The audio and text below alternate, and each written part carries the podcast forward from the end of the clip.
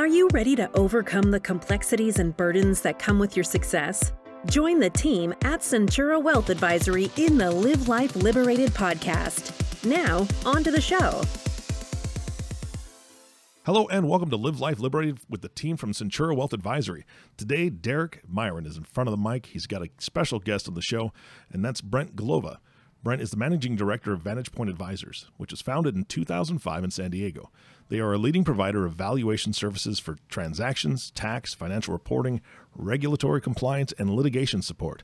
Derek, sounds like you got a great guest on the show today. What are you guys talking about? We're going to talk about all kinds of things that are going on in the valuation world. And I'm just thankful to be back here with you today, Eric. So uh, thanks for having us. Brent, welcome to the show. Yeah, thank you for having me. I'm, I'm happy to be here.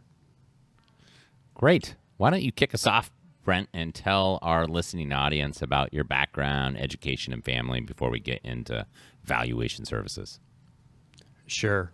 Yeah, so I'm originally an East Coaster. I'm from Pennsylvania, born and raised.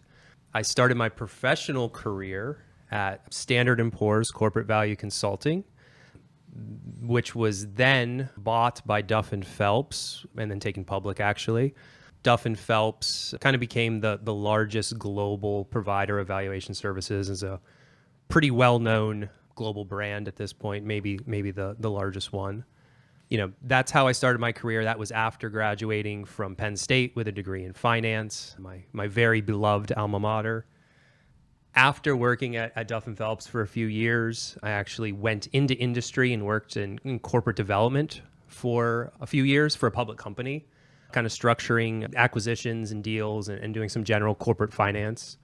That was, you know, all kind of on the East Coast again, Philadelphia, a little bit of work in New York. And then after spending a couple years in industry, I wanted to get back to the consulting side of things and found my way to San Diego. And I've been here for over 10 years now and have been working in valuation consulting all of that time. I've been with Vantage Point Advisors now for about eight years, I think it is. Then there's family wise. I'm, I'm married to also a uh, fellow Pennsylvanian and Penn Stater. My wife Carly owns a recruiting firm here in, in town in San Diego. And Carly and I have two terrific daughters.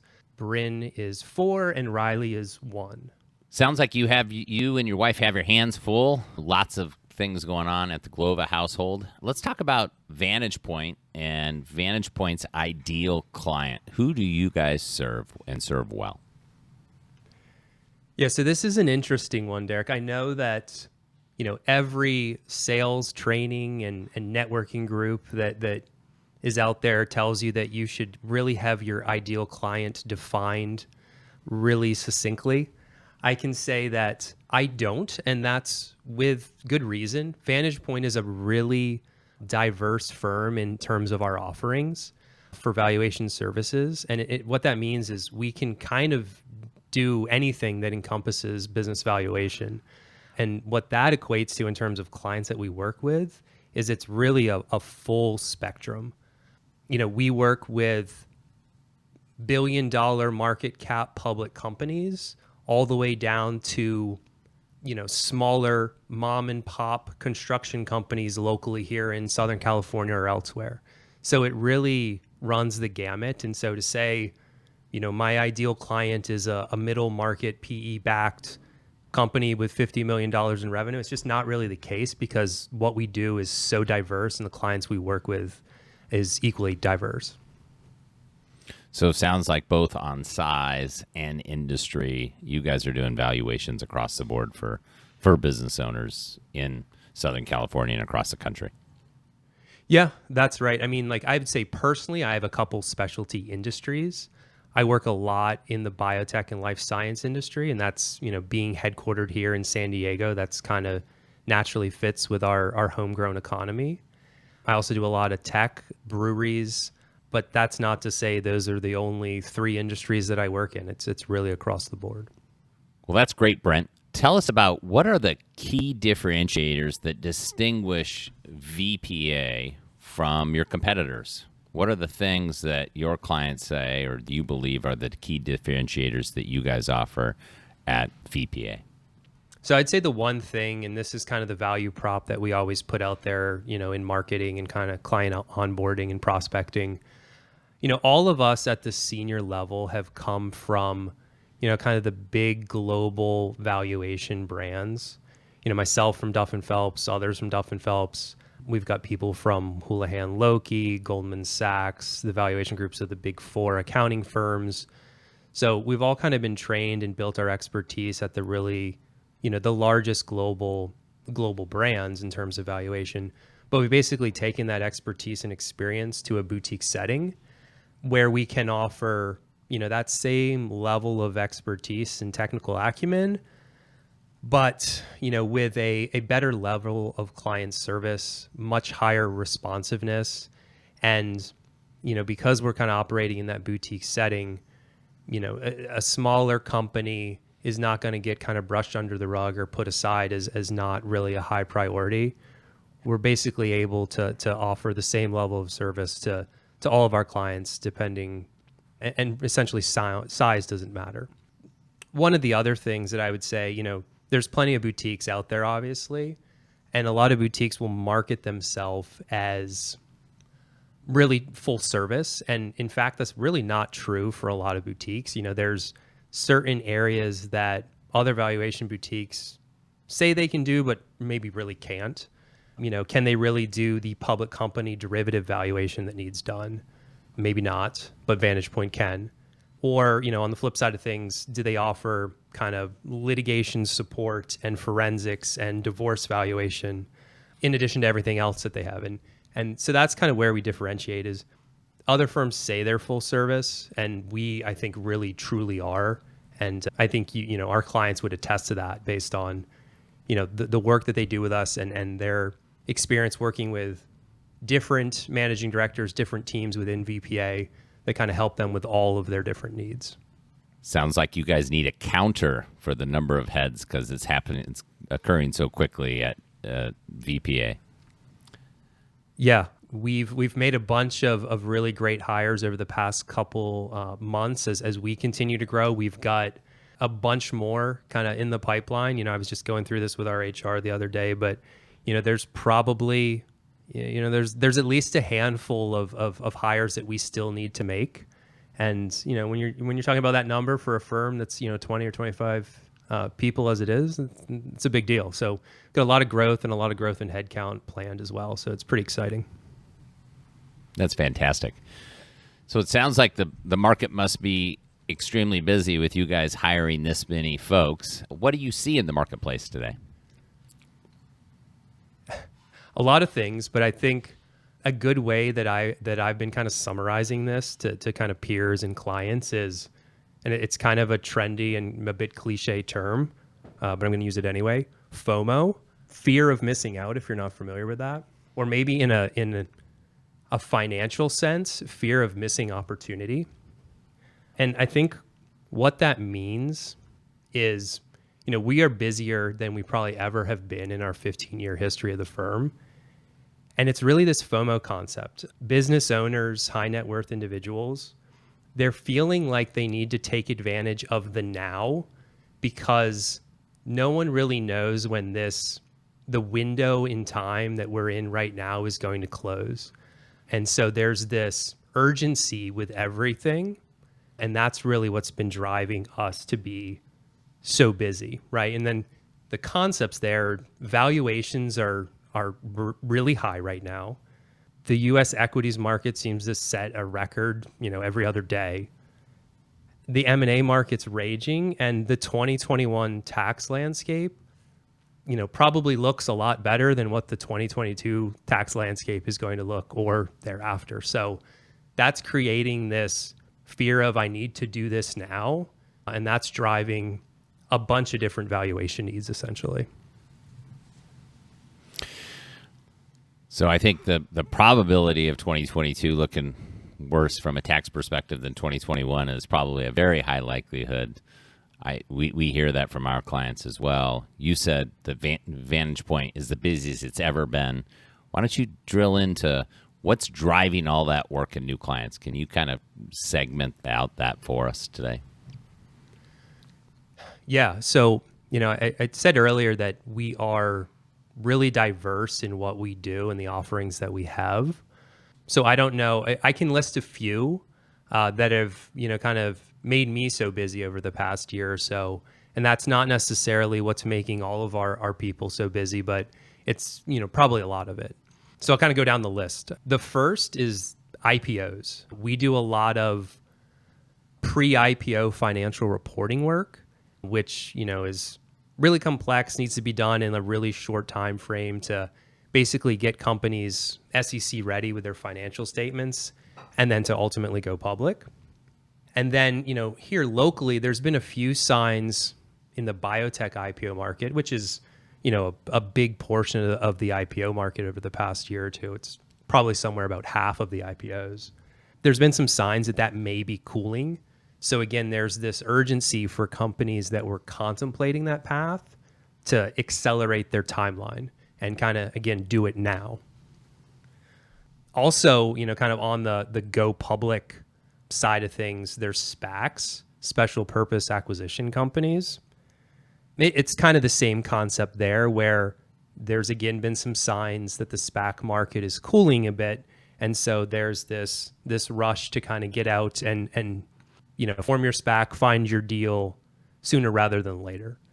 There's also a really interesting thing that happened about I guess it's two and a half three weeks ago. The new SEC chairman came out with essentially some new accounting and valuation guidance that was you know essentially created to to cool the the SPAC market or at least put a pause on things.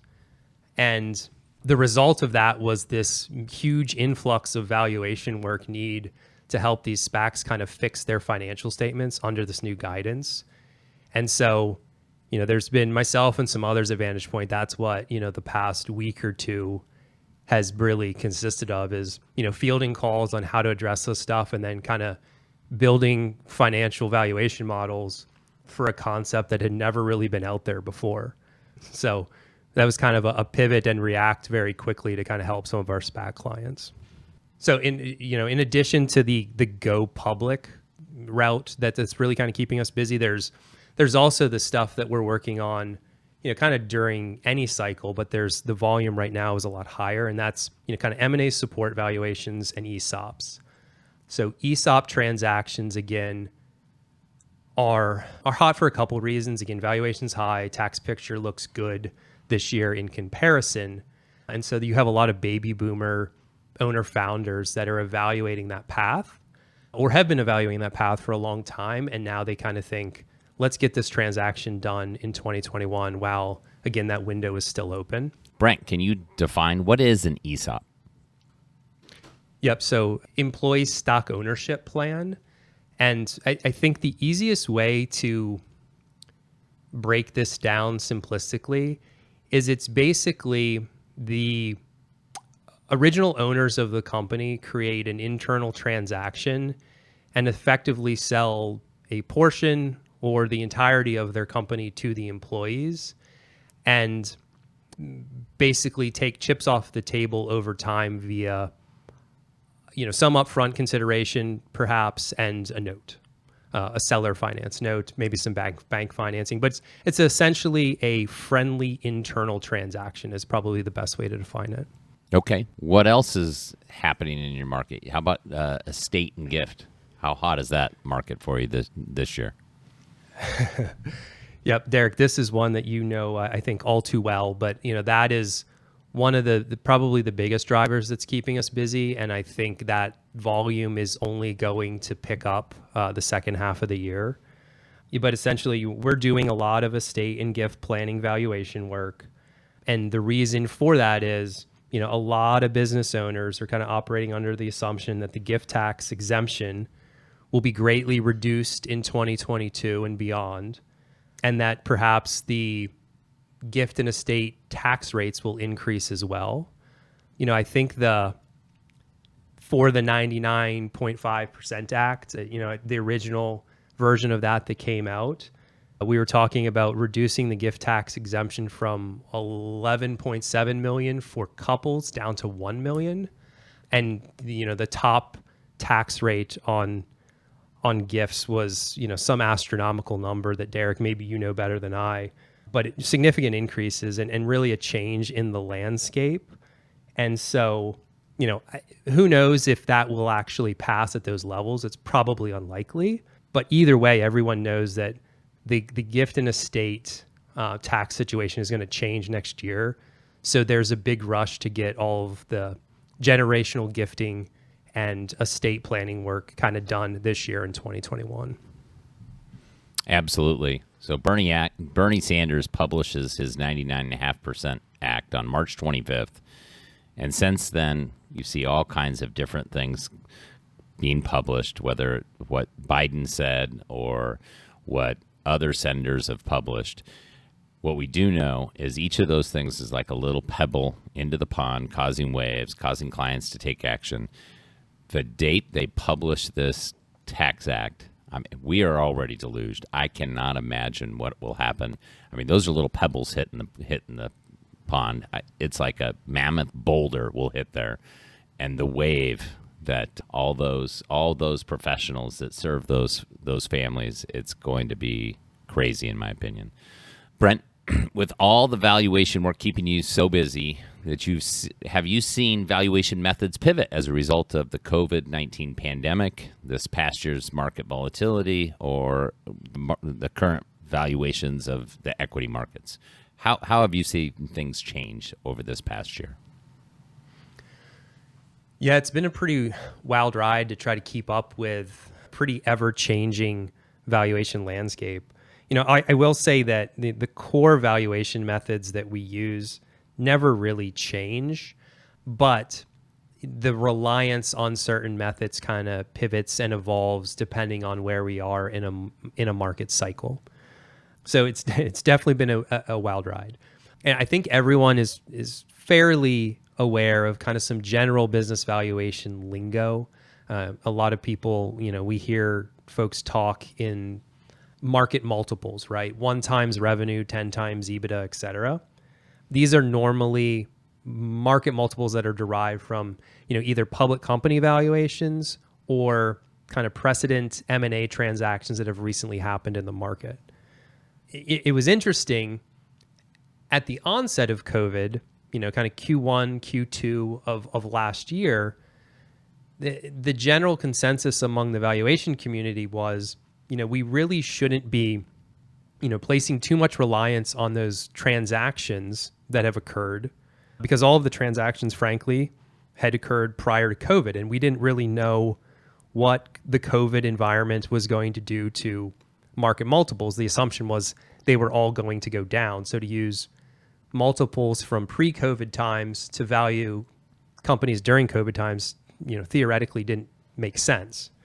So, you know, last year we kind of pivoted away from relying too much on transactions, thought that the public company uh, multiples and public company valuations were maybe more indicative of kind of current pricing.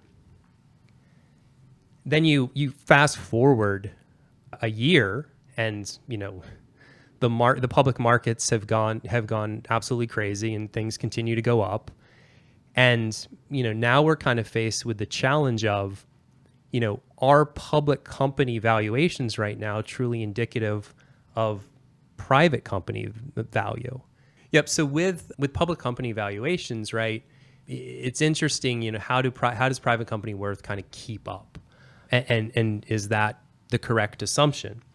You know, like I said earlier, we have a lot of IPO clients, right? A lot of our IPO clients historically would run a dual process, right? They would be, you know, going down the path of potentially going public, but also kind of gauging strategic interest at the same time what we've seen over the past year is is most of them aren't doing a dual process, at least you know in in the sectors that we're doing a lot of IPO valuation work. And the reason they're not doing a dual process is because you know they're basically hearing from strategics, you know, Mr. Strategic says we can't pay the the valuation that you're going to fetch in the public markets, and so that dual process has been somewhat off the table. And you know, maybe from a valuation perspective, that is somewhat representative of how we should be looking at valuations with a little bit less re- reliance or at least some level of hedging on the public company valuations when valuing a private company. We also have the sometimes tough job of also trying to hedge against whatever market bubble we we may see out there or market bubbles and that kind of becomes part of your job as a valuation practitioner is is paying attention to those macroeconomic climates and making sure that the value today is is actually indicative of you know the future cash flows of the company based on what's going to happen at a macro level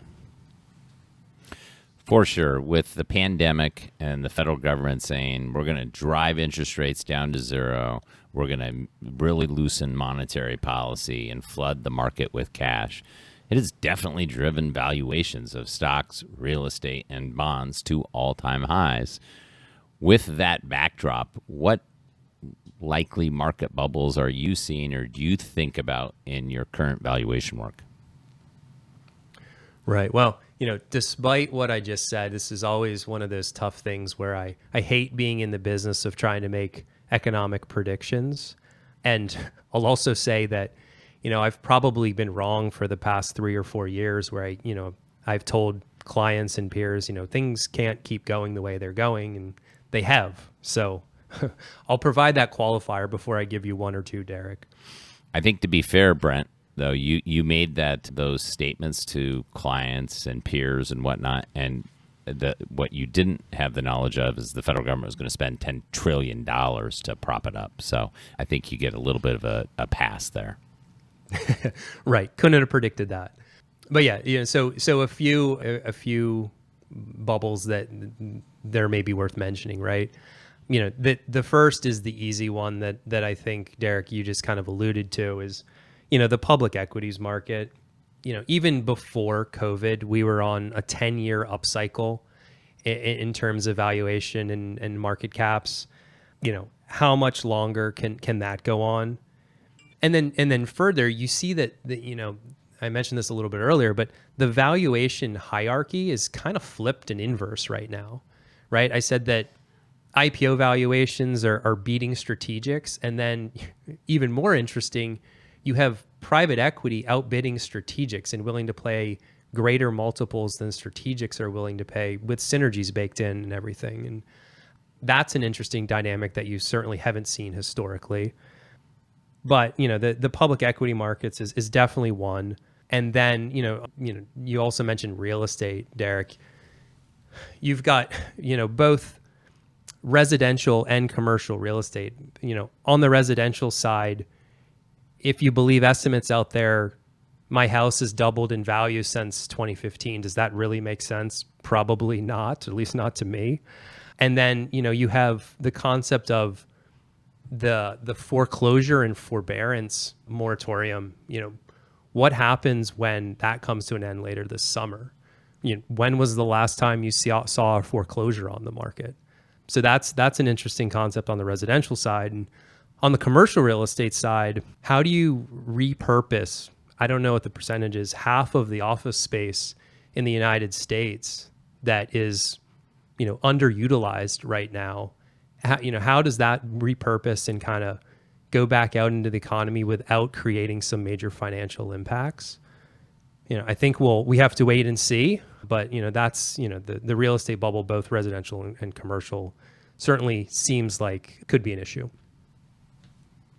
Sounds like there's a lot to digest for the markets over the next several months, seeing how some of these programs unwind and how much money is available to soak up these inventories.